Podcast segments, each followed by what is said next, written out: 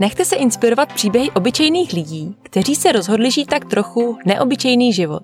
Cestují po světě, pracují v zahraničí nebo vydělávají online. Nebavíme se však jen o cestování, ale i o životě jako takovém. Chci vám pomocí těchto příběhů ukázat, že žít se dá i jinak, než nás učili, a že život může být i víc než jen práce od devíti do pěti. Mé jméno je Niky a vy ladíte podcast Svět je cool. Do dnešního dílu přijali pozvání dvě cestovatelky, horalky a spisovatelky, Mája s Alčou. Holky mají s cestováním bohaté zkušenosti a nejenom, že už stihly objet svět a projít Pacifickou hřebenovku, což je trail vedoucí z Mexika do Kanady. Chodí se pěšky a měří čtyři tisíce dvě stě sedmdesát kilometrů. Pro představu znamená to, že člověk stráví na cestě asi šest měsíců a trailu se říká P C T, takže když v rozhovoru uslyšíte zkratku P C T, tak to znamená Pacifická hřebenovka. Díky téhle zkušenosti se holky zamilovaly do takového dlouhodobého hajkování a právě proto podnikly dobrodružnou cestu, o které se budeme dneska bavit, a je to přechod Patagonie a došli až na konec světa. Překonali tři tisíce kilometrů, velkou část pěšky, s batohem na zádech, šli snad všemi různými terény a čelili počasí všech ročních období. Před cestou neměli ani peníze na výbavu, a tak se bavíme taky o tom, jak si třeba najít sponzora na takovouhle expedici a co všechno obnáší plánování. V rozhovoru se dozvíte, jak probíhá takováhle čtyřměsíční cesta skrz Patagonii, co jim čtyři měsíce bez mobilního signálu dali a vzali, anebo třeba jak potom byli uvězněni v Peru díky pandemii a nemohli se dostat domů. Pokud máte rádi dobrodružství, hory a hajkování, tak si myslím, že vás tento rozhovor bude hodně bavit. Ale já se vám musím na začátek přiznat, v průběhu rozhovoru se mi tak trochu rozbil mikrofon, ale toho si člověk bohužel všimne až potom, když celý rozhovor edituje. Takže někde v půlce rozhovoru se omlouvám, je tam značně zhoršená kvalita zvuku z mojí strany. Po chvilce se to ale zase zlepší, tak nevypínejte a vydržte až do konce. To je k úvodu asi všechno, co jsem vám chtěla říct, tak teď už se hezky usaďte a užijte si rozhovor s Májou a Alčou. V dnešním díle podcastu Svět je cool jsem moc ráda, že můžu přivítat Máju s Alčou. Jsou to dvě cestovatelky, které v roce dva tisíce osmnáct podnikly cestu kolem světa a napsali o tom knížku. V roce dva tisíce devatenáct podnikly další dobrodružství, a to cestu pěšky Patagonií až na konec světa, jak tomu sami říkají, a o tom napsali druhou knížku.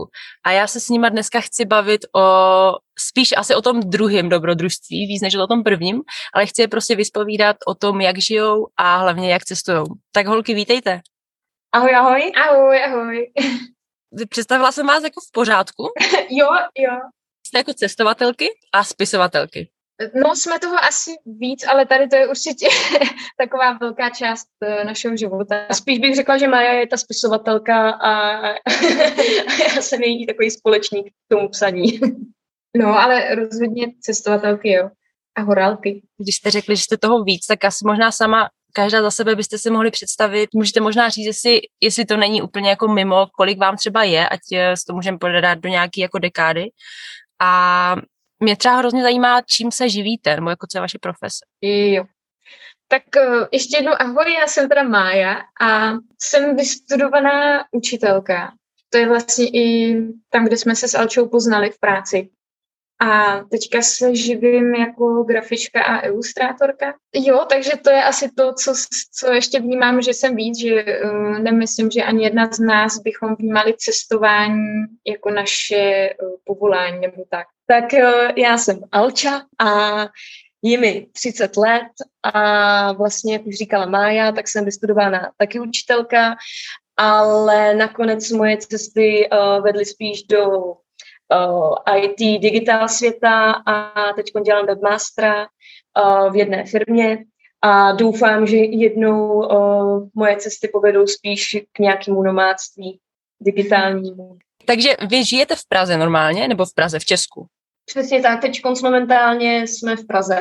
Jo. Já prostě automaticky říkám v Praze a přitom vůbec jako nemám ponětí, kde jste, ale automaticky jsem řekla v Praze, tak jsem, to jsem dobře trefila. Takže vy máte normálně práci v Česku a tak jako občas si vyjedete na nějaký roční dobrodružství nebo půlroční dobrodružství. Přesně, my vlastně, když jsme se vrátili uh, z té poslední cesty, tak jsme byli úplně bez peněz, takže jsme se museli zase nějak jako zpamatovat a, a tím vlastně uh, vzniklo to, že jsme tady teďkonc v Česku. No a tam vlastně bylo zajímavé to, jak jsme se vraceli kvůli pandemii, vrátili jsme se do tady úplně loklýho Česka z loklýho Peru, tak to bylo taky i náročné s tím hledání práce a vůbec nějakého zase života takového běžného, takže to tak postupně vykrystalizovalo do tady toho, no. Jo, já se vás na to asi potom ještě chci taky zeptat, na to, jak jste byli uvízlí v Peru. Ale pojďme začít teda od začátku. Vaše cesta Patagonii. Jak vás to vůbec napadlo? um, tak tak, jak jsem už zmínila, že jsme takový hodně spíš horálky, že uh, to cestování nás táhne spíš směrem do hor a do přírody a možná i trošku do mimo, nějakého extrému. Mimo civilizaci. Tak když jsme byli na cestě kolem světa, tak jsme součástí té cesty bylo, že jsme šli pěšky Pacifickou hřebenovku z Mexika do Kanady a to bylo takovým hřebem a potom ještě Aljaška, taková ta divočina a bytí v přírodě, že jsme hledali, kde ještě by se dalo jít takhle divočinou a kontinuálně docela dlouho. A Patagonie byla mým docela dávným snem a Alča objevila, že se tam dá nějak jako jít dlouho, tak to byla jasná volba. Takže ten trail prostě existuje, je to něco jako P C T, jak jste říkali, je to prostě cesta nějaká, už kterou chodí takhle lidi. Uh, tak to právě není, ale uh, třeba jednou za nějakých dvacet let to tomu tak možná bude. uh, tam spíš... Uh, Cesta zaznačená v mapě je, třeba v mapách C Z nebo na Google Maps najdeš nějakou vyznačenou cestu, že se to tam možná nějak dá přejít, ale vlastně ve skutečnosti tomu tak moc není, protože uh, ty, když seš reálně na tom místě, tak v mnoha, mnoha místech... Uh, tak možná v osmdesát až sedmdesát procent tam prostě žádná cesta opravdu není. Takže my jsme museli hodně jako přemýšlet s G P S kou mm. a uh, označovali jsme si různý body na mapě, abychom nějakým způsobem se třeba nestratili. A možná asi nejlíp to charakterizuje, že uh, jsou tam nějaký třeba takový cestičky, který mají vychozen pastevci nebo, nebo krávy tam, že jo, vychodí nějaký cesty, které se možná někdy používaly a tak se to tam v mapách C Z se fakt najde spoustu cest, který, a, který možná někdy byly, no. Takže spíš je to o tom i propojit to a, a zkusit se takový bushwalk, no, z jednoho místa dojít k jinému místu, kde už ta cesta je zase viditelná.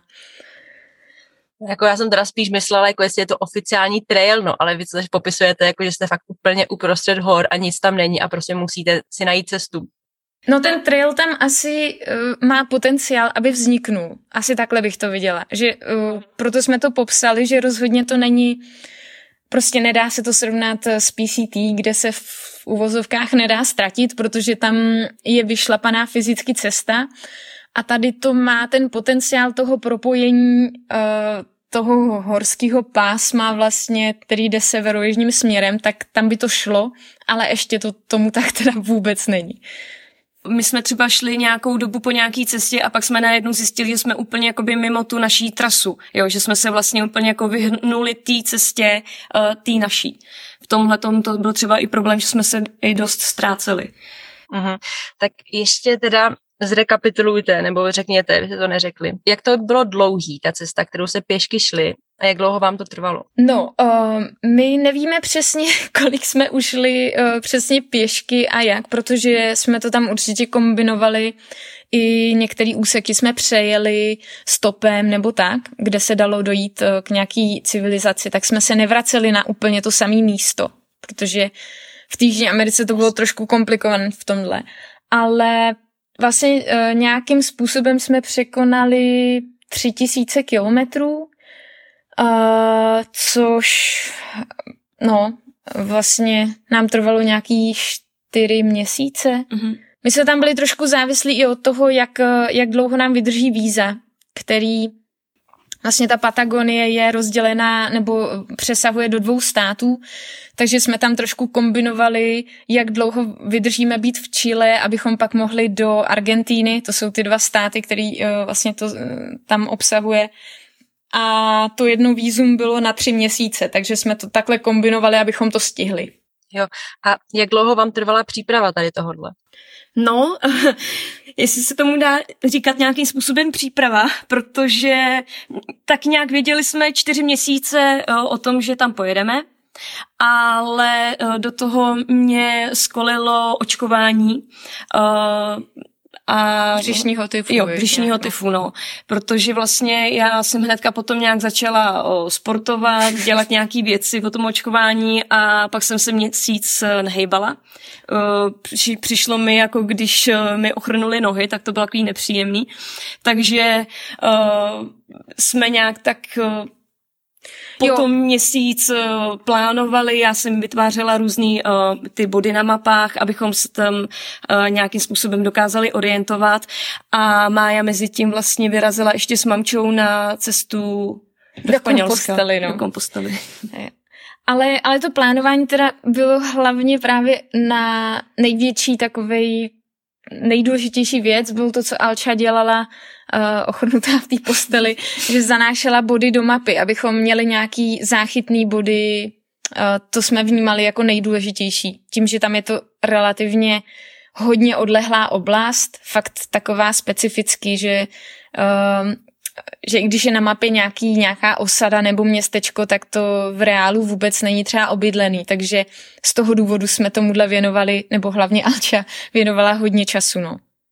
Takovým těm nějakým bodům, kterým, ke kterým dokážeme dojít. No a ty dva mě, poslední měsíce před cestou, tak to už jsme neměli moc času, protože jsme ještě jezdili po přednáškách, takže uh, to bylo takový narvaný, no, časově no. Všechno.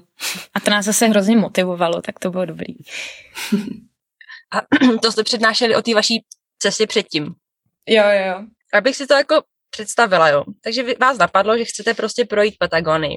Otevřeli jste si mapy a koukali jste, jo, tady to vypadá, že by mohla být cesta, tady to vypadá, že bychom se mohli dostat. Alša vzala prostě mapu nějakou, asi jako aplikaci, zanášela tam nějaký body, sehnali jste víza, odletěli jste do Jižní Ameriky, přistáli jste v Santiago, je to tak?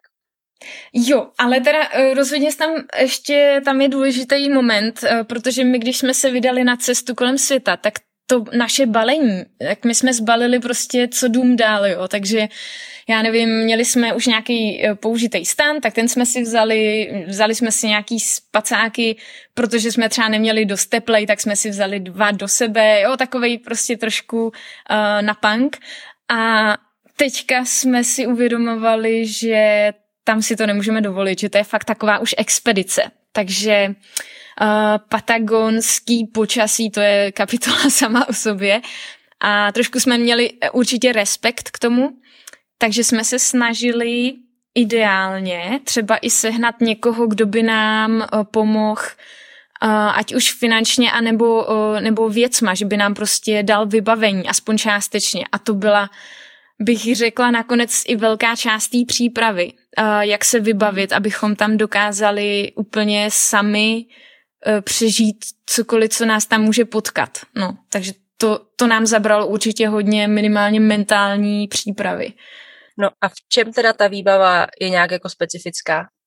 Nebo já si představuju stán, spacák a asi vzhledem tomu, že je to odlehlý, tak jste museli mít nějakou uh, G P S ku nebo něco, čím byste si mohli přivolat pomoc. To jste měli, že jo?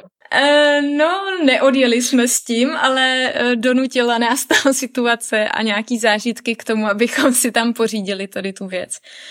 Ale jo, no, určitě my jsme, my jsme ten stan třeba, tak to jsme hodně řešili, aby to nebyl jenom stan na podmínky v Evropě, ale v Patagonii je extrémní vítr, prostě jak je to tam úplně v tom cípu na jihu, tak... tam by neobstál nějaký běžný pseudo-expediční stán, takže jsme dost řešili třeba tohle. Pak nějaký to vybavení, abychom to unesli a zároveň, aby nás to zahřálo. Takže jsme se snažili třeba i vybírat, já nevím, merínové věci, který třeba hřejou, i když je člověk mokrej, což tam se tomu nedalo vyhnout. A no a taky jsme třeba řešili, jak tam budeme vařit, takže trošku nějaký uh, prostě takový i vychytávky, aby nám třeba ten vařič v tom větru vydržel, tak, tak jsme tady z alobalu vytvářeli takový, uh, takový fišunky. No a A řešili jsme třeba boty a hlavně nepromokavost oblečení, no. No a tady v tom nám hlavně pomohl právě jeden úplně úžasný člověk, Pavel z A P M Sportu, protože my jsme si říkali, hele, ty vado, jako koupit všechny tyhle ty věci, tak, tak tu cestu ani nemůžeme podniknout, protože už by nám nevystačily žádný peníze. A, a s tímhletím nám pomohl tady ten člověk, no. To je úplně super chlap a... A výborný příběh, no, protože nám se fakt nedařilo kohokoliv oslovit tak, aby nám odpověděl zpátky. Říkali, tyjo, už nejsme takový lůzři, máme za sebou cestu kolem světa, tak by to mohlo klapnout, že by to někoho zajímalo. A, a vlastně fakt sehnat sponzora, tyjo, to je neskutečně těžký, je to, je to úplně jako full-time job. No a takže už jsme to skoro vzdávali a najednou se právě fakt objevil tady ten uh, Pavel z A P M K, který se úplně stal parťákem, jakože že to nebylo jenom nějaká jednorázová akce, ale doteď jsme uh, fakt uh, v kontaktu a stali se z nás přátelé, takže to, to i bylo takový krásný, co ta cesta přinesla novýho pro nás taky v tomhle. Mm-hmm, to je super, no. A jak to teda probíhá, když schání sponzora? Si říkala, že jste obepisovali lidi, takže vy jste si sedli a obepisovali jste nějaký sporty a snažili jste se najít toho sponzora nějak takhle, nebo? Jo, úplně uh, z našeho pohledu jsme udělali strašně krásný dopis a ještě, ještě jsme tam jako se si pohrála s tou grafikou, aby to prostě každýho hned... Uh, Prostě jsem měla pocit, že to se nedá odmítnout. A Alča našla hrozně moc kontaktů, teda my jsme pak pochopili, že to hrozně moc asi ještě není tak hrozně moc. No, no, no. Na kolik to? Asi na sto, do, do sto firem jsem to poslala a, a z toho se nám uh, ozvali Ozval jeden. Ne, ne, ne, dva se nám ozvali. Jo, jo, jo, no, vlastně. No. No. A... Takže, takže vlastně potom zpětně jsme se dozvěděli, že žádání o nějakého toho sponzorského dara nebo o, o nějakou tu spolupráci, tak že my jsme byli úplně totálně jiný, celá ta naše žádost a že proto jsme je zaujali a proto, jakože všichni, co žádají, tak já nevím, jak se to dělá, ale ne naším stylem. Každopádně nám pomohlo prostě... Uh, to napsat tak nějak asi neoficiálně, hmm. nevím, nevím, no. Asi je to odpovědno, být originální. Každopádně jo, a... tohle nám vlastně vyřešilo vybavení, že tam nešlo o finance, ale to vybavení a to bylo strašně pro nás důležitý a hodně nás to tam podrželo. No a co jste teda dostali? Stárn, spacák? Nepromokavý bundy, boty. Jaký jste měli boty? Pohorky, které jsou co nej, do nejnáročnějších podmínek, no, protože uh, tím, jak tam, tomu se asi dostaneme, ale, ale celkově ten terén a, a to prostředí tam je dost, že to prověří, protože chodí se třeba, ten povrch je lávovej, takže ostrej, teďka hrozně moc brození, to teda jsme vždycky sundavali boty, ale... Uh, prší tam a je to, že jo, po sněhu se jde, takže je to takový, písek. Že, no, chtělo to, chtělo to fakt to nejlepší vybavení, takže určitě do Patagonie jenom uh, s hardkorovým vybavením. Jo, takže vlastně vy jste měli všechny, všechny roční období, šli jste sněhem. Jo. Ano, ano, protože vlastně na začátku tak bylo strašný vedro, to jsme šli takovou horskou pouští, hmm. to bylo neskutečné, my jsme byli ve vysokých horách, ale všude byl písek, taková zajímavá zkušenost. A pak najednou jsme se dostali do oblasti, kde byl zase furt déšť, mokro a, a tak nějak no. se to střídalo, pak, pak byl zase najednou sníh, no. Jo, od všeho něco. Tím, že oni ty kordiliéry jsou, řekněme, my jsme se pohybovali asi ve výškách jako maximálně něco přes tři tisíce, hlavně, hlavně tam na severu to bylo vyšší, tak tak tam to mělo jaký vysokohorštější ráz.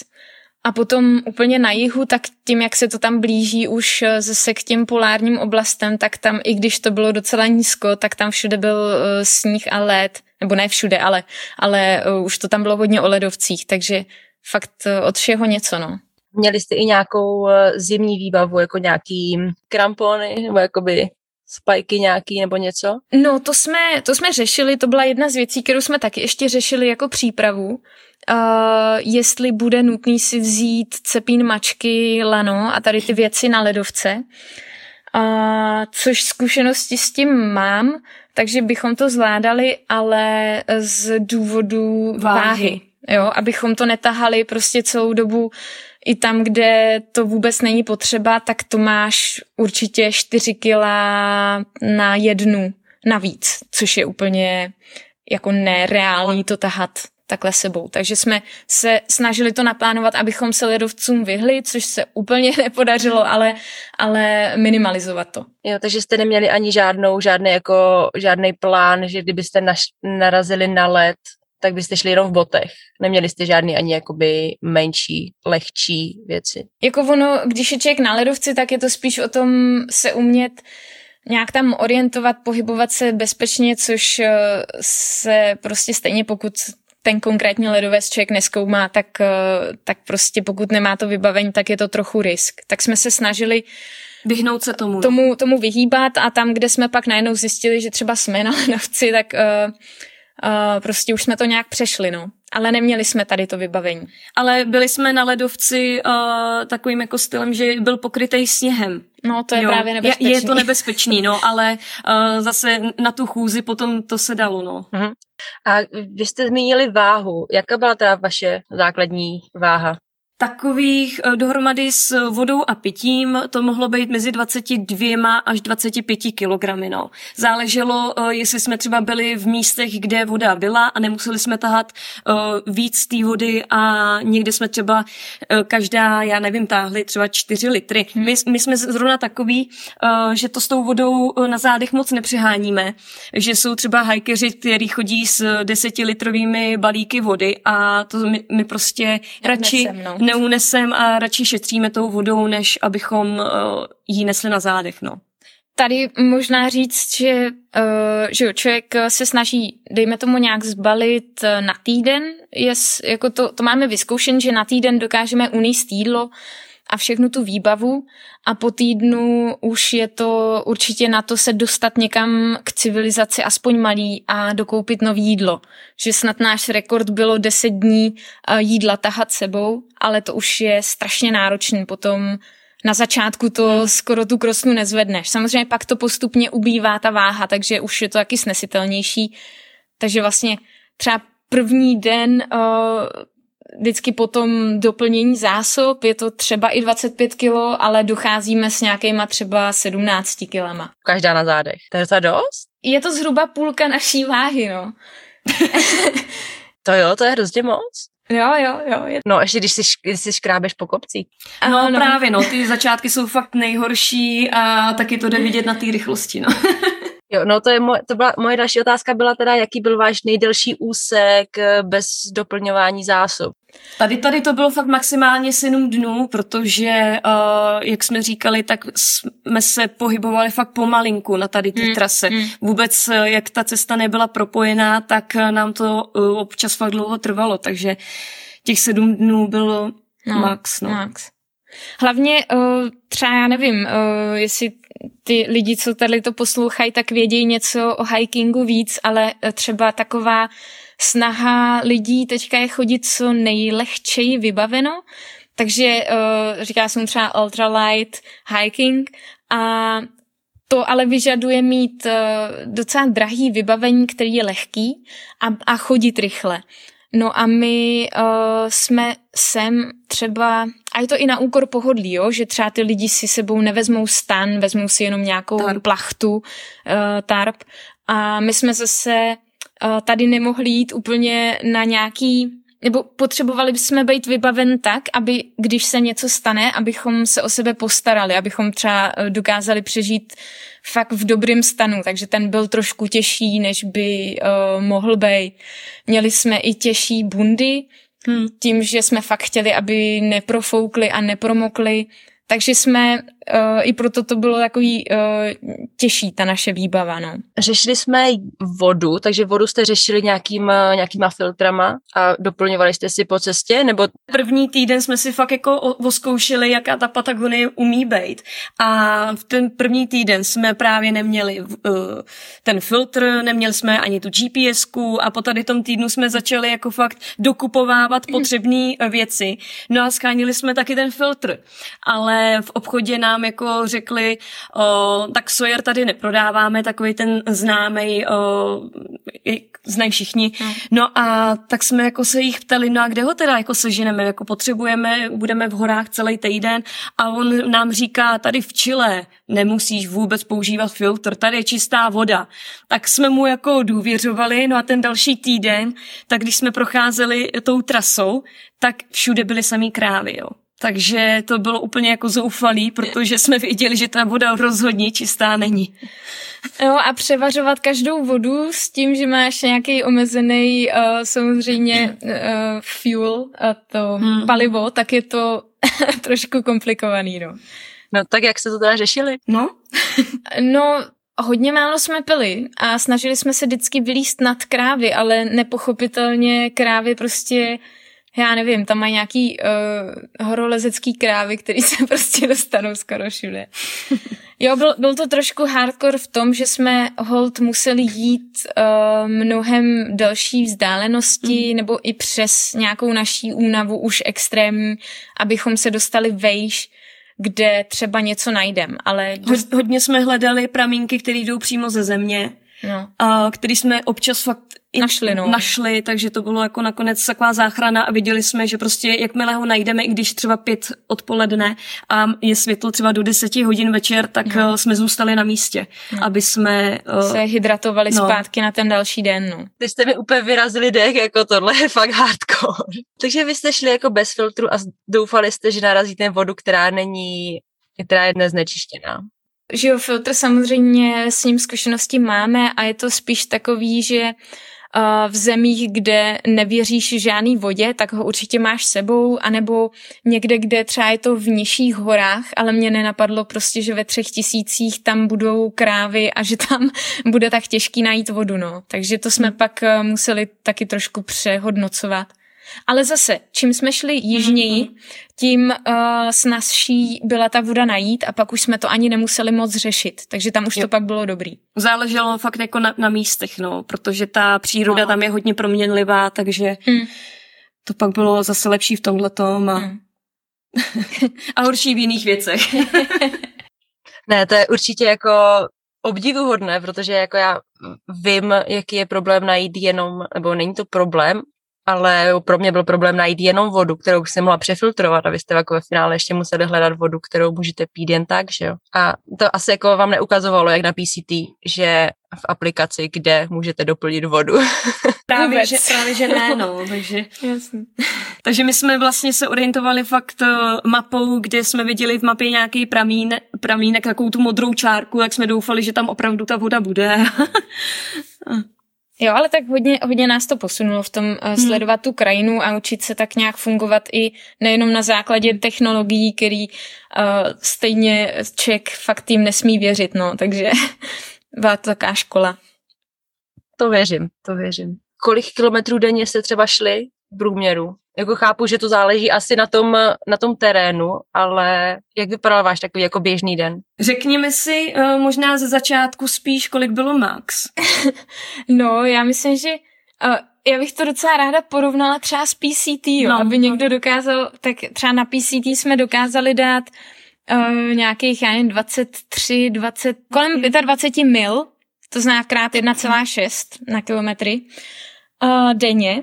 Když teda jsme do toho kopli. A, a tyjo, jestli naše maximum tady bylo dvacet kilometrů, ne mil, ale jenom kilometrů za celý den, tak to bylo maximum. protože pak jsme měli i minimum a to teda tomu jsme i věnovali jednu samostatnou kapitolu v naší knížce, protože to byl den uh, fakt hodně, hodně náročný a my jsme skoro celý den šli a ušli jsme za ten den, což znamená třeba deset hodin uh, fyzického snažení, jsme byli schopni ujít jenom sedm kilometrů. To bylo, protože, protože terén, protože jste šli do kopce, nebo špatná cesta? No, to bylo, protože uh, ta cesta byla třeba... Neexistovala. No, no, samozřejmě, cesta neexistovala a šli jsme třeba strmě po skalách dolů, pak strmě po skalách nahoru a jakože strmě uh, třeba, já nevím, kolik to mohlo no být. Já bych řekla, že jako lezecky, kdybych to měla dát, tak to byla třeba, třeba já nevím, mezi trojkou, čtyřkou, obtížnost lezecká, ale neměli jsme že jo, žádný jištění a měli jsme krosny. dvacetikilový. No, tam už byly trošku uh, lehčí, ale tam, tam se to v nás hodně zlomilo a teda mě hodně to teda mm. uh, ovlivnilo v tom, že jsem si říkala, mě nebude vadit, když budu chodit po cestě, kde chodí lidi a hlavně, že je to cesta. A už nikdy nechci se dostat do takovéhle situace.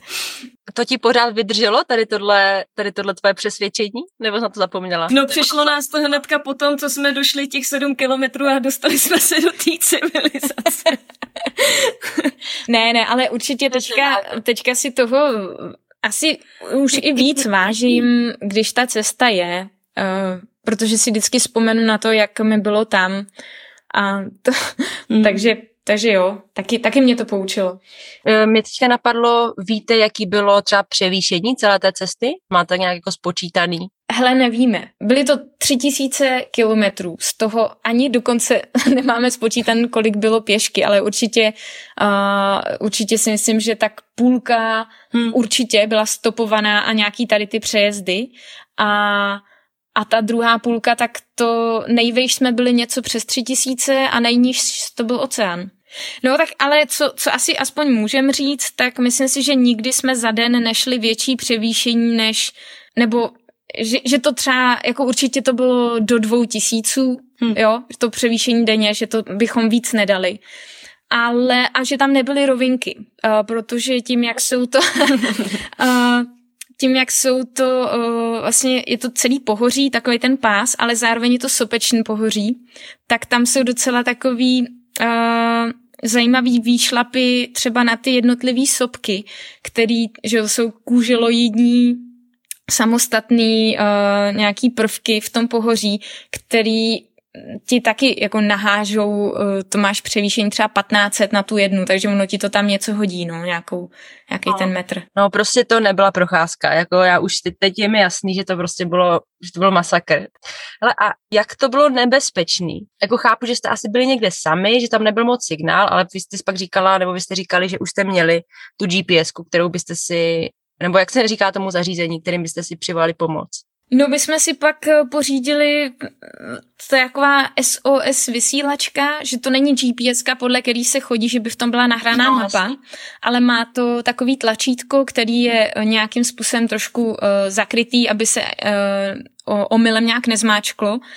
A na ten, uh, nebo to je satelitní vysílačka, která vyšle signál pro nejbližší záchranou nějakou jednotku, stanici a oni by teda měli podle toho, ono to pak vysílá signál, třeba kdyby to člověka chytlo v lavině nebo někde by spadnul a třeba se pohyboval ještě, tak ono to vysílá každou minutu signál, aby tě našli.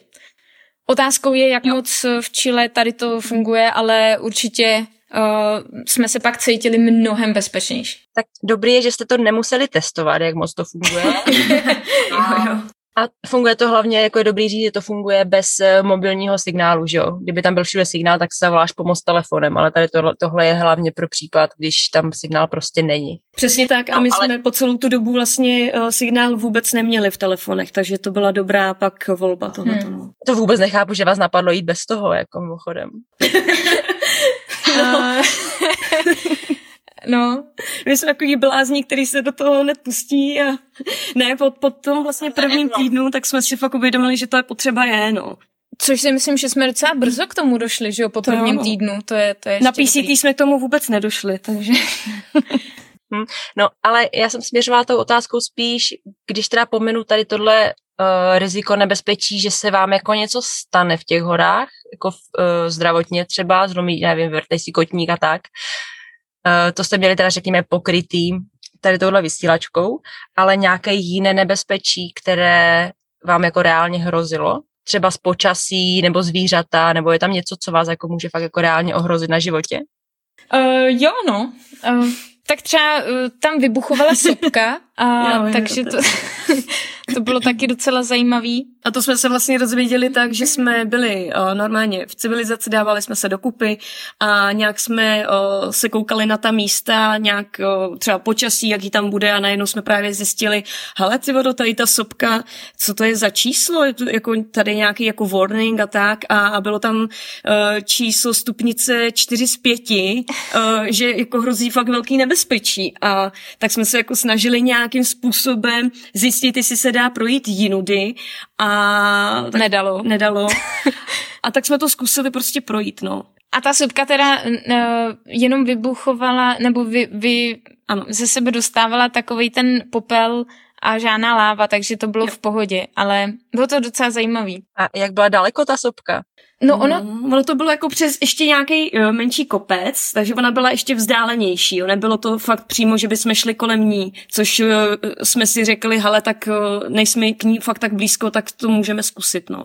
Jako jo, určitě jsme řešili, kterým směrem by případně láva šla, protože tam ti to naznačují třeba ty údolí a podobně, takže jsme si mysleli, že Uh, jsme, nebo zhodnotili jsme, že to tam je uh, asi OK. A hlavně že... uh, pak jsme i zjistili, když jsme tam jeli, že lidi tam jezdili nějaký, taky. Nějaký no. člověk, no, no tam no, taky no. byli, takže do té spodní části no. tam, tam bylo pod tou sopkou uh, takovej nějaký jako vesnice a my jsme si říkali, tak jestli se nedostaneme do té vesnice, že tam nic nebude jezdit, tak je to jasný, že tam nemůžem, ale normálně lidi do té vesnice jezdili, takže takže to asi bylo OK, jenom to tak vypadalo pro nás, co nejsme zvyklí na sopky. Jasně, nějaká sopka tam trošku ty chrlí něco. To přejdem. Ale já si myslím, že já tady před ten podcast musím nahrát takovou tu, takový ten disclaimer, jakože cokoliv tady říkáme, že není doporučení a že by to nikdo jako neměl dělat. Ne, ale ono to tak vyplyne, to zase my nejsme žádný hazardérky, to určitě se snažíme... že jo, chceme přežít, tak to, to je normální, ale spíš to tak se stane, že uh, hodně lidí se ptá, tyjo, jak jste tohleto zvládli, to bych nikdy nedal, nebo něco takového, ale uh, vždycky jim na to odpovídáme, že kdyby byli v té situaci, jak, kam se dostaneme my, takže by to taky zvládli, že prostě člověk má v sobě obrovskou sílu, která, která se aktivuje tím, že to prostě musí vyřešit, a že to není žádný hrdinství, ale je to prostě jenom, jenom že to jako zvládnem a kdyby se tam dostal někdo jiný do toho, tak to taky dá. Jo, to, to si myslím, že je hezký, no, že říká, že to si jako taky myslím a že spousta lidí, když se do takových situace nedostala, takže si to jako neumí představit a že se jako z ty svoje schopnosti jako prostě tolik nevěří, protože v žádný takový situaci třeba nebyly. Tak jako si říká, že by to nezvládli. Ale taky si myslím, že ten člověk v sobě má tu sílu, když ji potřebuje. Ale bavili jsme se o těch zvířatech, to mi řekněte, co vás tam může zabít? No, co nás tam může zabít, tam ono těch zvířat zas tak moc ne- není, ale uh, jsou tam třeba tarantule nebo pumy tam jsou. U, u těch pum tak uh, jsme objevili třeba stopy. Jo, ale uh, nikdy jsme ji neviděli naživo, protože hmm. oni jsou... Držej si odstup od lidí. To nám tam i říkali pak nějak, nějací, co tam žili, že oni si tě hlídají, mají tě v mar- mar- merku, ale nepřijdou k tobě. Ono spíš jenom, kdyby ona cítila že se v ohrožení, tak třeba zaútočí. Takže to naštěstí se nám nemuselo stát, nestalo teda. No to nám říkali snad v Kanadě nebo někde, že jakmile ty tu pumu jako uvidíš, tak už jako je jako špatně, že prostě ona jako ty ji nemáš vidět. Ona si tě hlídá, ale když jakmile ty už ji uvidíš, tak ona je jako rozhodnutá zaútočit. Takže to je dobře, že jste ji neviděli. No a pak teda ty tarantule, ale Ty jsme pak zjistili, že sice jedovatý jsou, ale že bychom to měli zvládnout, já nevím, že by nám bylo špatně, ale že by se z toho člověk dostal.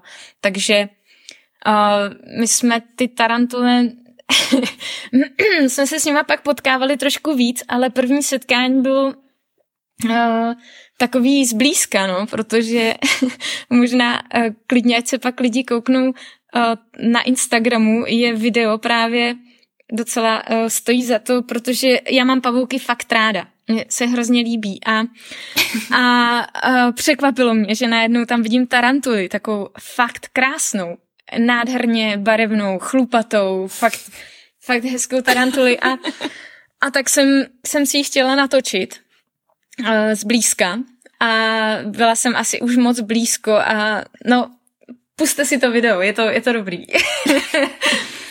Hele, tak hnedka teďka řekni, jak vás lidi najdou na Instagramu, ať se teda můžou rovnou pustit.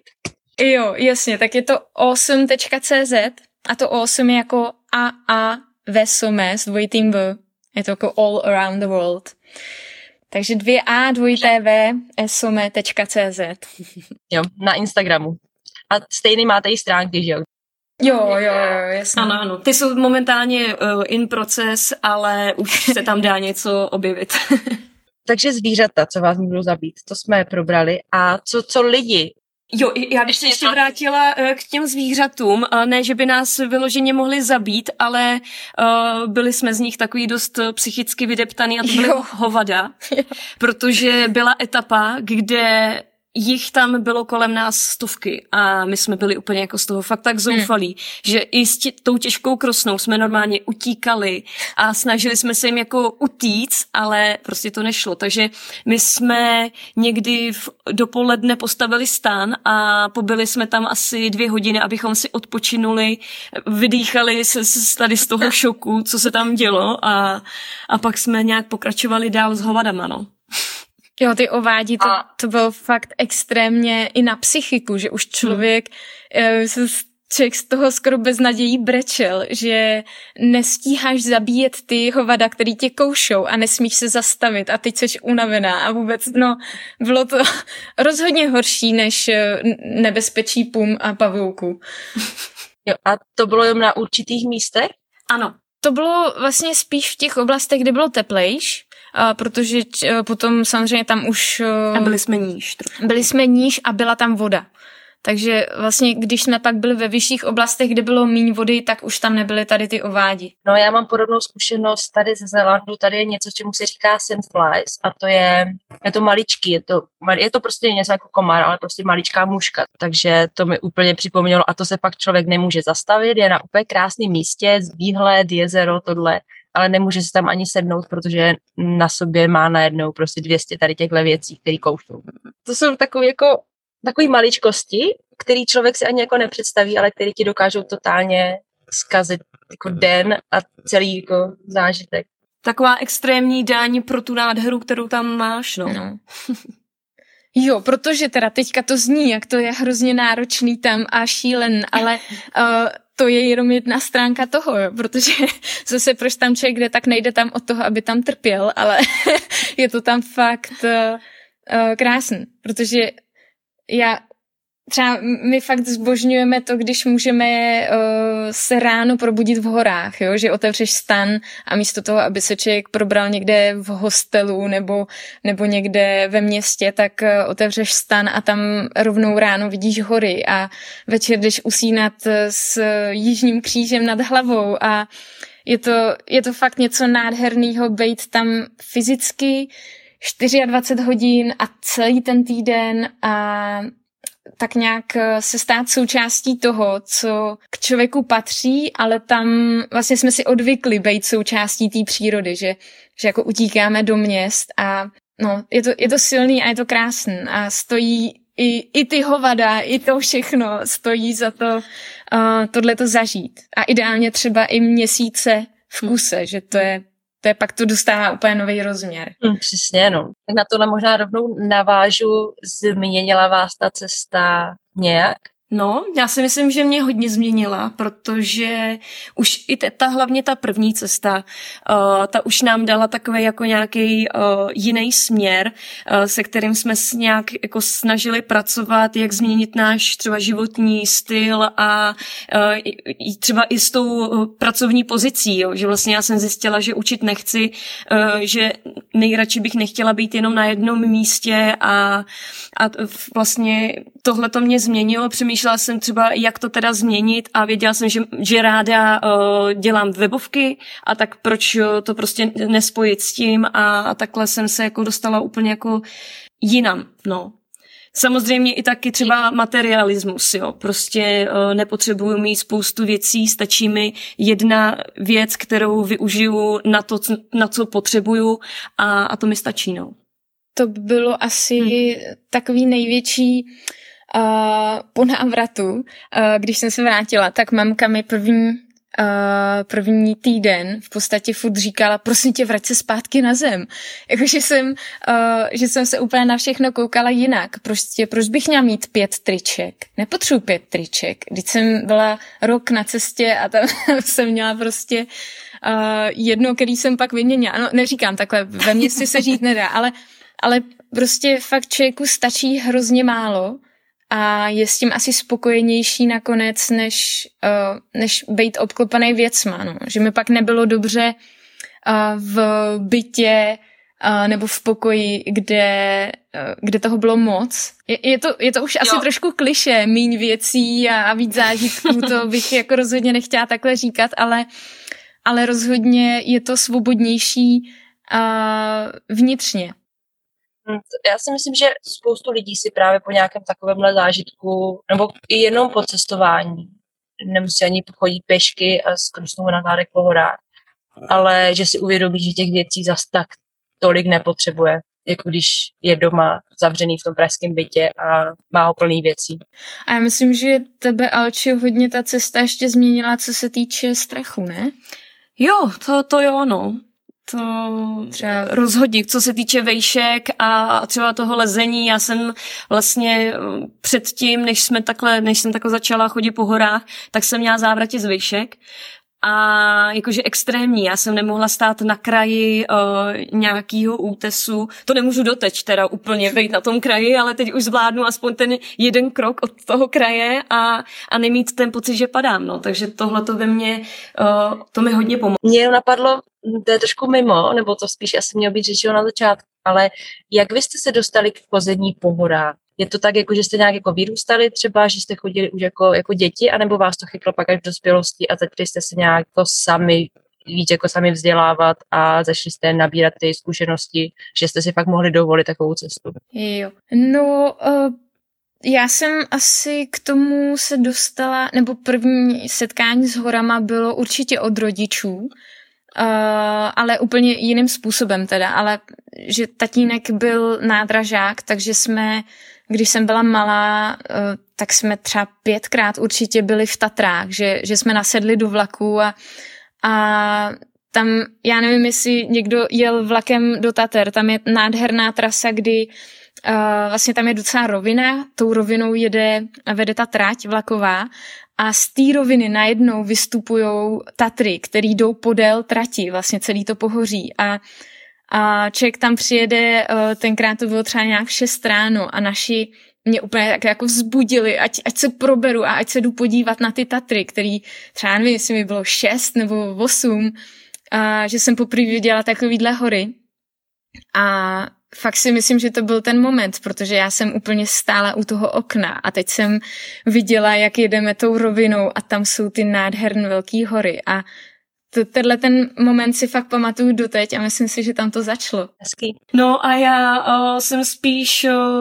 Uh, když mi bylo kolem těch osmnácti, jak jsem začala cestovat, ale cestovala jsem spíš jako po, po městech v Evropě a tak.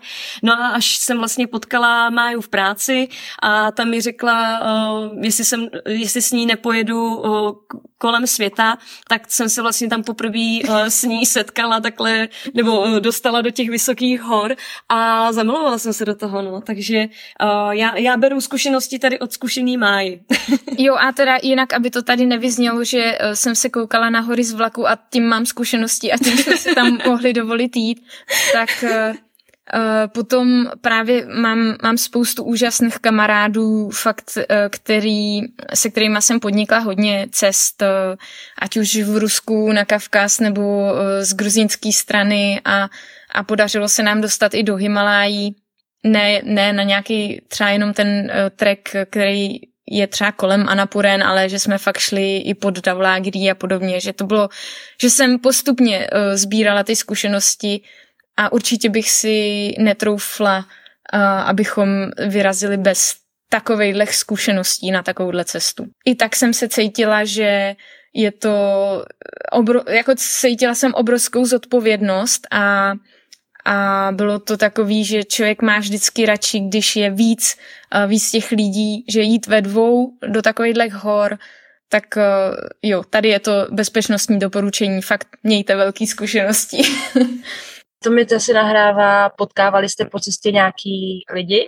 Nebo fakt jste byli třeba týden úplně sami a jenom jste se dostali do nějakého toho města, doplnili zásoby a pak zase jste vypadli a byli jste týden sami? Jo, jo, tak určitě o, ty první dva měsíce, co jsme šli tu trasu, tak o, jsme byli opravdu na té trase sami. Nikoho jsme nepotkávali.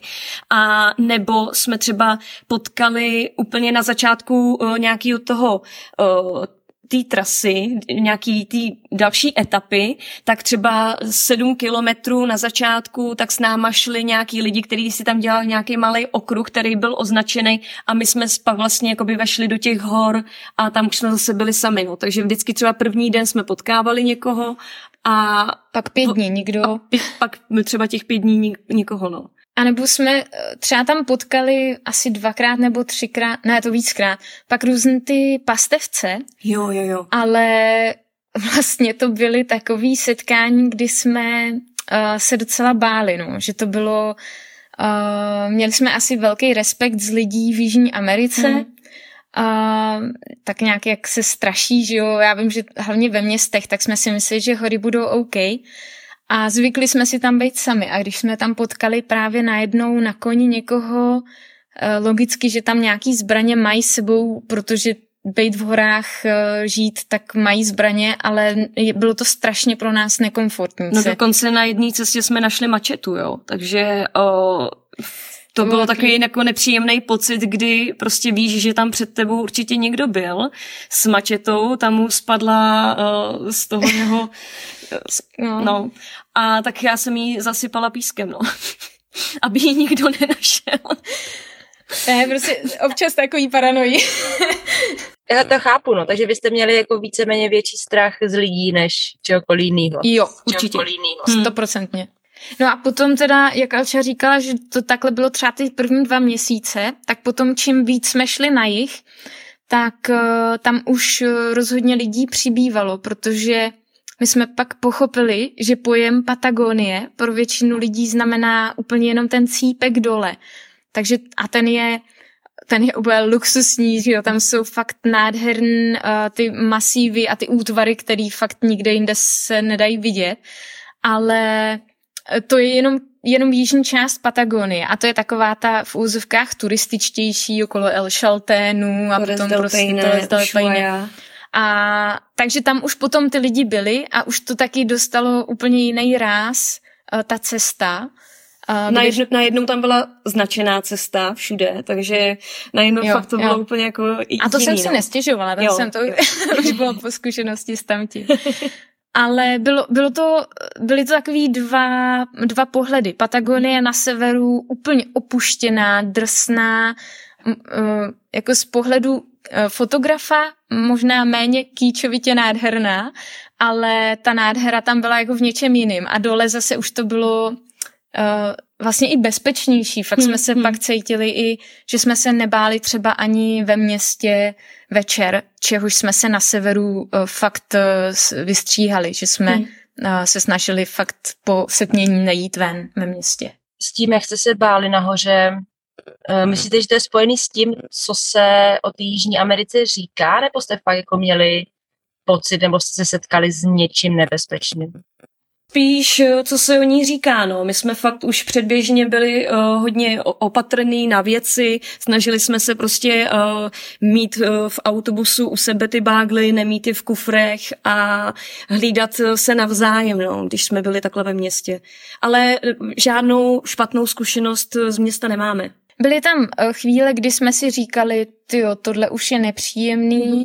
ale nestalo se nám nic. Bylo to, že jsme fakt radši byli opatrní dopředu, než pak řešit nepříjemnost. Problém. To, co třeba bylo nepříjemný, co jste s tím myslela? Uh, myslím tím, jako, že se člověk cítil nekomfortně mezi, dejme tomu, uh, jsme čekali na nějakým nádraží nebo na nějakém místě a to, jak se tam chovali lidi, a třeba tam nebyly žádný ženy najednou, jsme tam byli jediný holky, byly tam, jako nikdo na nás nějak nezaútočil nebo nic takového, to, to fakt v pohodě, ale, ale já nevím, no, takový ten pocit, to, to stísnění tam bylo nepříjemný, nebo když někdo chodil blízko k našim věcem, takže uh, spíš jsme byli dopředu opatrnější, ale...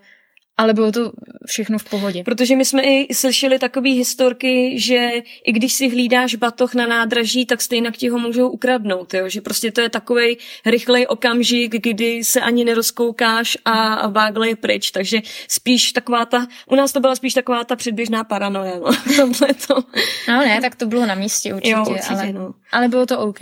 A nebo třeba ve městech jsme, ne, my jsme hlavně ani kameru... ani foťák neměli pořádnej, no, no. ale... Uh, Kamerku, jo, jo, jo, jo, vlastně jo, GoPročko jsme třeba měli, takže to jsme ani neukazovali, jo, nefotili jsme ve městech, uh, nechodili jsme do divných uliček a prostě jsme se tomu snažili vyvarovat, no. Třeba ještě možná jedna věc, že my jsme se dostali do Chile vlastně asi měsíc předtím, než jsme tam odletěli, tak tam vypuklo povstání, byli tam, že zapalovali se tam ve městech instituce a všechno a, a ta Jižní Amerika, vlastně ten úplný jih se považuje na, za nejbezpečnější a Chile se celkově považovalo za jednu z nejstabilnějších zemí té Jižní Ameriky. No a přesně ty tři týdny předtím, než jsme tam letěli, tak tam najednou prostě se to zvrhlo a, a začaly tam takovýhle věci. Takže my jsme ve městech i potkávali demonstrace, jakože lidi s holema, tyčema, že to není úplně takový příjemný a vidíš ty ohořelý, ohořelý banky, všude napsáno vlastně, jakože government je, že, že vláda je skorumpovaná a A taková ta nálada, myslím si, že si jako procházejí velkou, nebo začínala tou dobou velká krize, kdy si uvědomovali, hmm. že je tam všechno rozprodaný a, a ten stát to nějak jako nedává. Takže, takže i z toho důvodu jsme byli fakt opatrnější. No. Mhm. Přesuneme vás na tu cestu zpátky. Vy jste teda dorazili dolů, úplně na, na cípek Patagonie, která už je teda součástí Argentíny. A co se stalo potom? Vy jste tam došli, pláceli jste si, že jste to zvládli. No a koupili jsme si na, na dva nebo na tři dny uh, hotel, ne hotel, kecám, Host, hostelu prostě místo a odpočívali jsme, no. Jo, to byla taková euforie, no. Že jsme došli fakt na ten konec světa. No. A nejbližší uh, další místo byla Antarktida, která byla jenom tisíc kilometrů daleko. To byl fakt úžasný pocit. Takže uh, jsme si tam fakt vychutnávali ty tři dny uh, tady ten tady ten závěr a tu euforii z toho. A hlavně jsme jako přemýšleli, jo, ty vole, my jsme tady na konci světa. Ale je tady lidí, jo. turistů. A co to teda jako za konec světa je? A tak vlastně jsme jako přemýšleli na tou celou naší cestou, vlastně co to pro nás ten konec světa znamená. A nakonec jsme vlastně zjistili, že ten konec světa byly hlavně ty místa bez těch lidí, tam, kde jsme se opravdu, opravdu ztráceli a kde jsme doufali, že se zase najdeme, no. To, to byla velká reflexe té cesty, přesně, že na tom konci světa paradoxně bylo letiště a bylo jednoduchý si tam koupit jídlo a bylo jednoduchý se tam třeba i ubytovat, ale že ty, ty opravdový konce světa jsme potkávali cestou, no. Že to, fakt to bylo takový uh, úplně vnitřně silný. Proč je to tak uh, turistické? Lidi tam jezdí, protože je to fakt jako konec světa, anebo se tam dá dostat na Antarktidu? Oba dva důvody. Nenapadlo vás jedna Antarktidu potom? No, to, to nás i napadlo, ale ty ceny jsou uh, úplně nemístný, no. Já jsem to tušila trochu, no. Zajímavý bylo to, že když jsme se na to koukali, tak teda úplně nejlevnější, nejzákladnější pro představu, aby lidi měli, jízdenka na Antarktidu sto tisíc. To je úplně ta nejvíc basic základní varianta. A, a což je hodně, no. Což je rozpočet celý naší expedice. Ale tou dobou právě... Uh, Tady u vás už v Čechách se no, docela uh, řešila, teda tady v Čechách se už řešila, uh, uh, řešila pandemie a my jsme to tam v Jižní Americe vůbec jako nevnímali, ale dotklo se to těch cest na Antarktidu, protože jak je to drahý, tak takový ty zámožný uh, Číňani. Většinou Číňani právě si kupovali tady ty jízdy nebo ty uh, cruise na Antarktidu.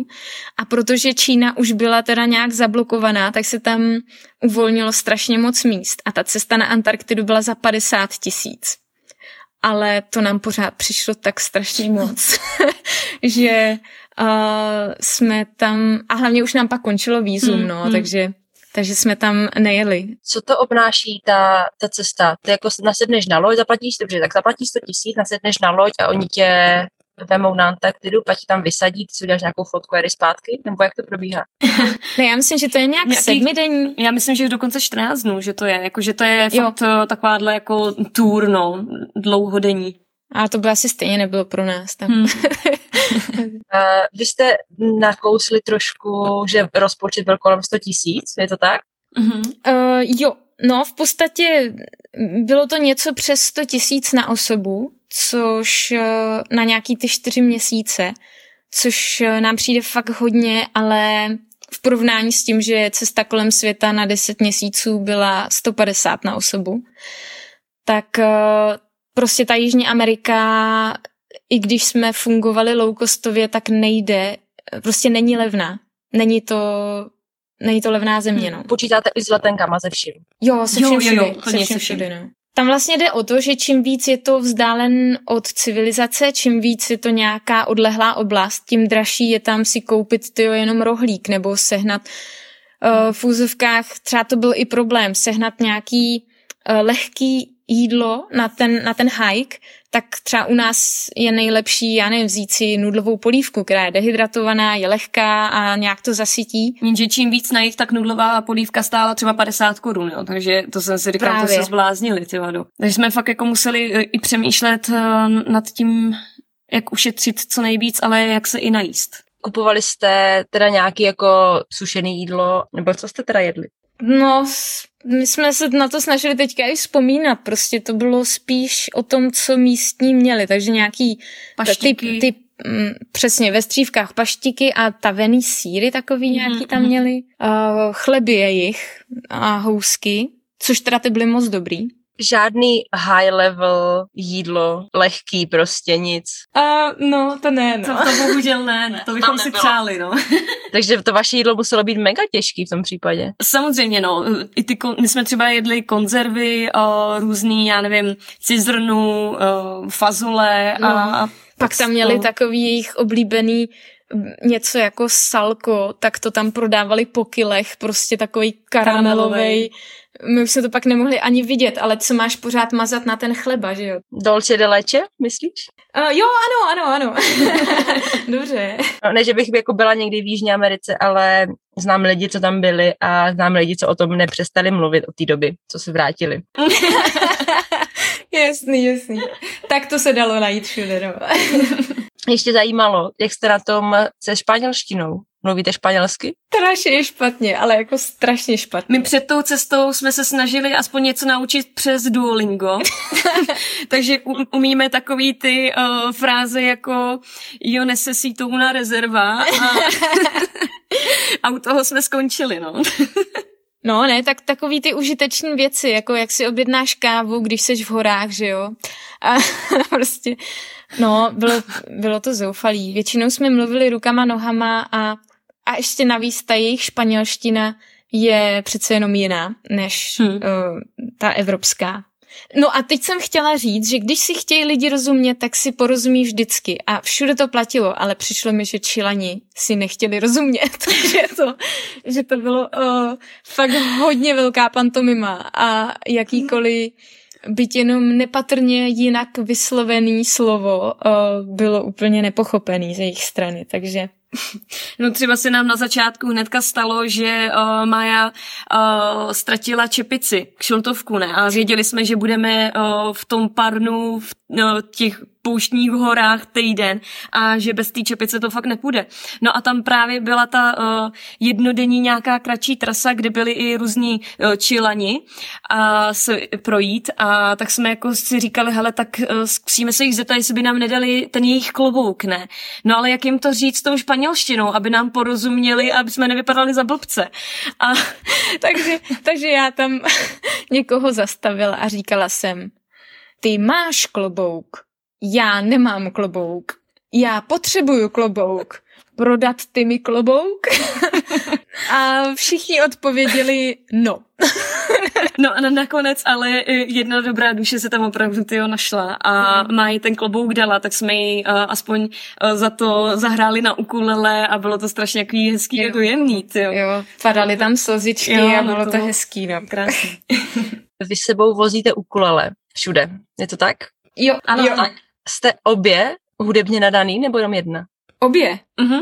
To je hrozně hezký. Obě hrajeme na ukulele, baví nás společně zpívat a fakt to zlepšuje náladu a hodně to pomáhá i při komunikaci s lidma, takže mm-hmm. velká pomoc. Jedna z nejdůležitějších vybavení. Ano, ano. Takže španělštinu nepotřebujete, hlavně, že máte ukulele a umíte zpívat. To vždycky tak zachrání. Jo, jo.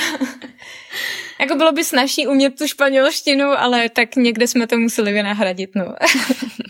Já jsem vás ještě rychle chtěla se zeptat, jak to probíhalo to uvěznění v Peru, protože vy jste teda dokončili cestu, tři dny jste si dali voraz a pak jste se vraceli zpátky do Santiaga, nebo...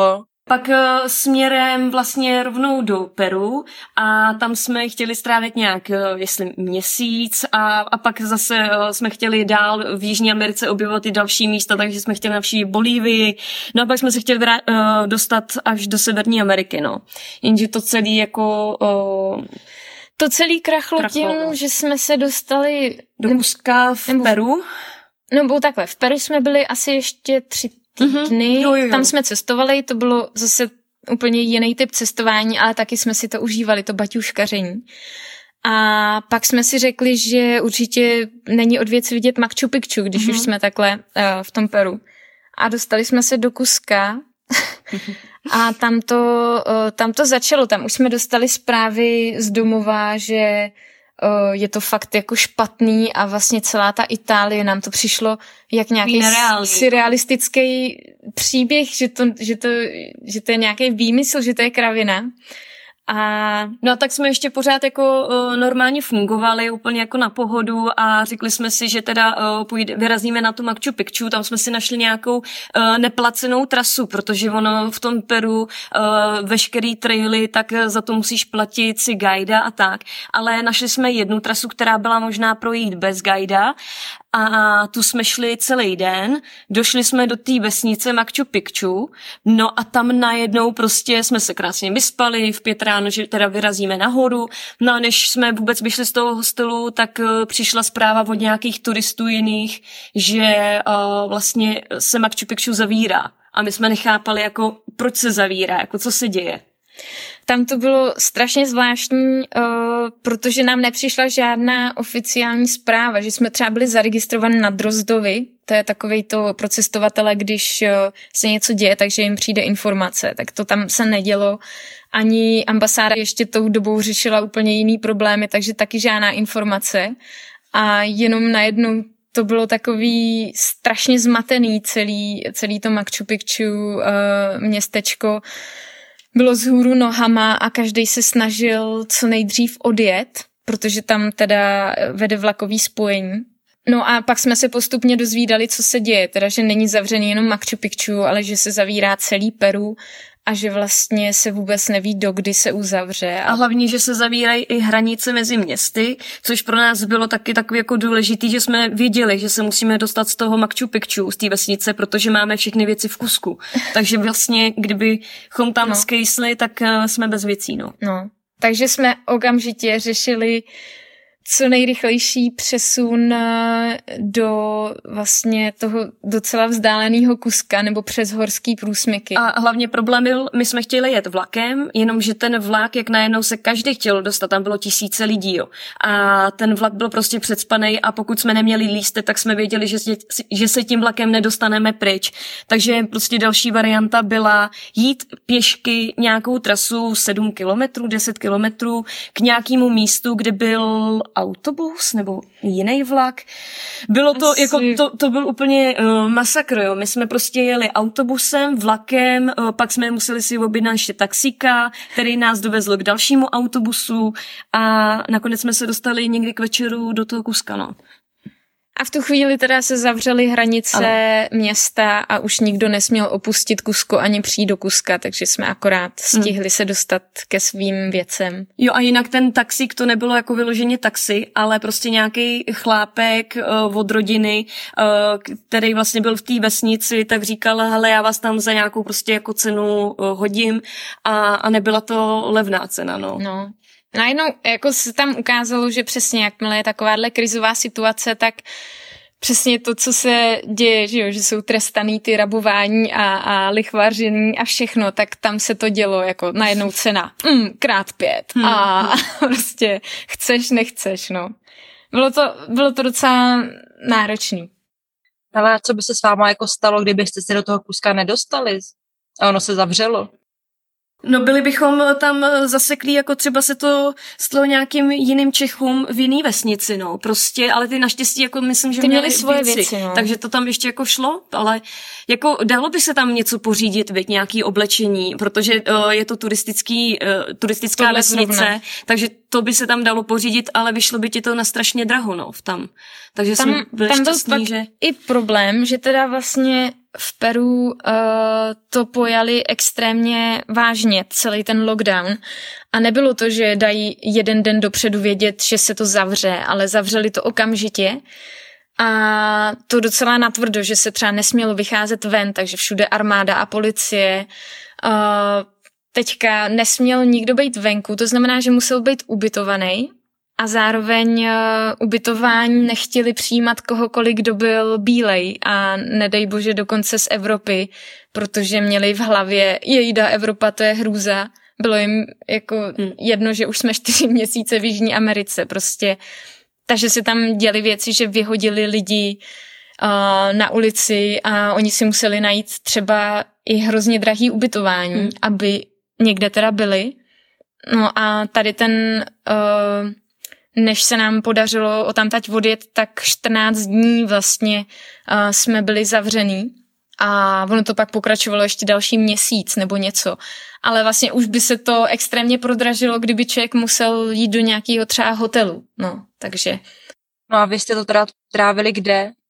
My jsme se uh, stihli vrátit teda do toho Cusca a tam jsme si ještě úplně honem rychle našli uh, co nejlevnější ubytování, kde ale nebude sdílený pokoj. Sdílen pokoje, protože jsme se báli, aby nás potom Uh... nevyhodili z toho hostelu, protože jsme zaslechli takový ty věci, že uh, se budou bát uh, tam prostě ubytovat uh, cizince a... A hlavně potom třeba někde byl nakažený, takže i když hmm. se sehnalo nějaký letadlo, protože tam teda veškerý pak dopravy byly zrušený, tak i kdybychom potom mohli třeba opustit uh, Peru, tak kdybychom byli v hostelu, kde se byť jenom jeden nakazil, tak uh, to tam potom celý uzavřeli a hlídala to armáda, takže uh, jsme se tohodle trošku báli, no. Jo, takže vy jste si našli nějaký ubytování, ale svůj pokoj. A tam se trávili čtrnáct dní. Jo, strašně super to bylo. A schválně, schválně jsme si i našli ubytování na kraji města, protože tam bylo povoleno vyjít ven, pokud si jdeš nakoupit. Jo, takže my jsme aspoň na nějakou jako delší procházku šli na nákup. No. My jsme chtěli být co nejdál od toho, od té tržnice, abychom mohli aspoň trošku se projít. To jste zase měli čas shromažďovat ty vaše vzpomínky na cestu a dělat si poznámky na knihu, ne? No, jako jo, jo. Akorát určitě jsme neměli počítač sebou, no, takže v tom právě, to bylo... no. Ono celkově si myslím, že lockdown se mnohem líp snáší, když člověk nemá jenom vybavení uh, do hor, jako vařič, spacák a pohorky, ale když má nějakou třeba knihu a, a nebo, nebo počítač, ale... My jsme pak teda hodně ten druhý týden uh, se celkově řešilo, jak se z toho Peru dostat, uh, že jsme se tam nakontaktovali všichni Češi a už se tam zlepšila komunikace s ambasádou, takže se pak hodně řešilo tady to, protože uh, vlastně v tom Peru se to pak jenom zhoršovalo, že pak už byl zákaz vycházení, že třeba jeden den mohli jít na nákup jenom ženy, druhý den mohli jít na nákup jenom muži a třetí den nesměl nikdo.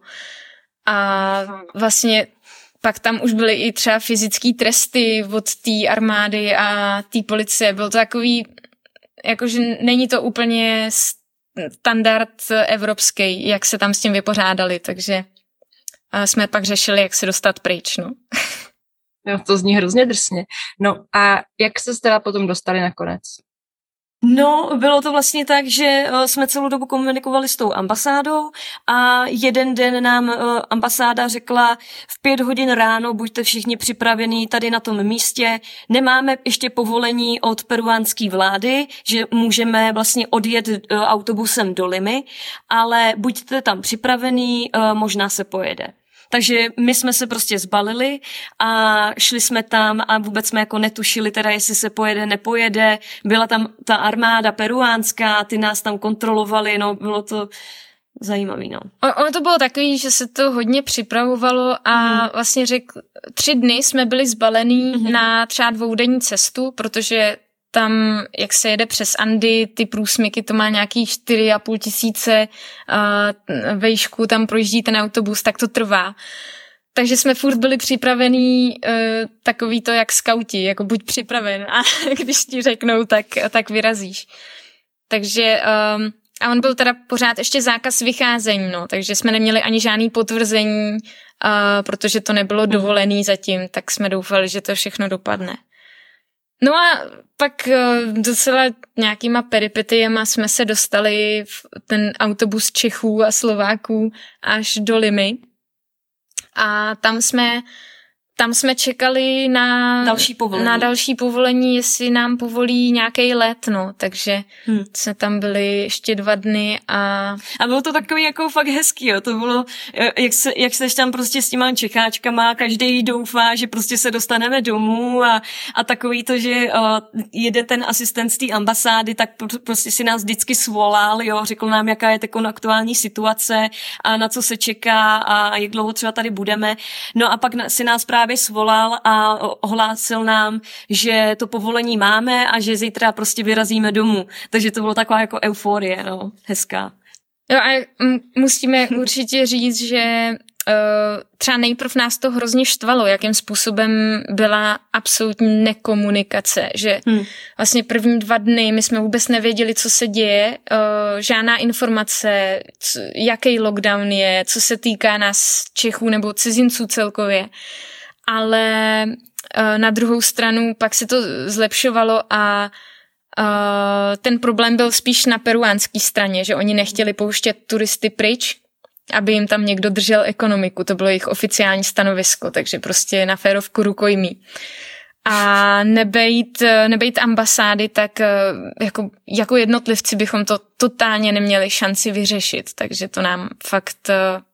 Tam jsme si uvědomili, jak je to super, že... Uh, že ty ambasády fungujou a že, že nám to pomohlo takhle. To je hrozně zajímavý, no. Já jsem jako nikdy v takovéhle situaci nebyla. Mě se to jako těžko, těžko představuje. Ale je hrozně, je hrozně super, že o tom, že o tom teďka říkáte. Jo, jo, jo, my jsme třeba i uvažovali nad tím, že uh, tam zůstaneme a že tu dobu přečkáme nějakým způsobem, a protože jsme se chtěli ještě dostat do té Severní Ameriky, kde na nás čekal náš kamarád, který tam žije. A takže jsme ještě jako uvažovali, jestli si necháme to letadlo od ambasády uletět a, a, ne, a nebo ne. No a nakonec jsme se rozhodli ne, že tohle to prostě nevíme, co bude, jestli to bude půl roku, rok, a skejsnout tam člověk fakt nechce, no, takže... A vlastně se ukázalo, jak jsme byli ubytovan v tom nějakém domku, tak tam byly ještě další pokoje obsazen, že tam byly nějaký Tajvanky a podobně, a s těma jsme se docela zkamarádili. A ta jedna Tajvanka tam právě zůstala, že to, že to přečká a že pak bude pokračovat v cestování. No a vlastně tam byla zavřená ještě půl roku. Já se právě chtěla říct, že jste se asi rozhodli docela dobře v té době. Hm. Jo, jo, n- nelitujem a... A taky zážitek. Tak. Jaký plánujete další dobrodružství? No, my jsme dostali takovou nabídku, která se neodmítá.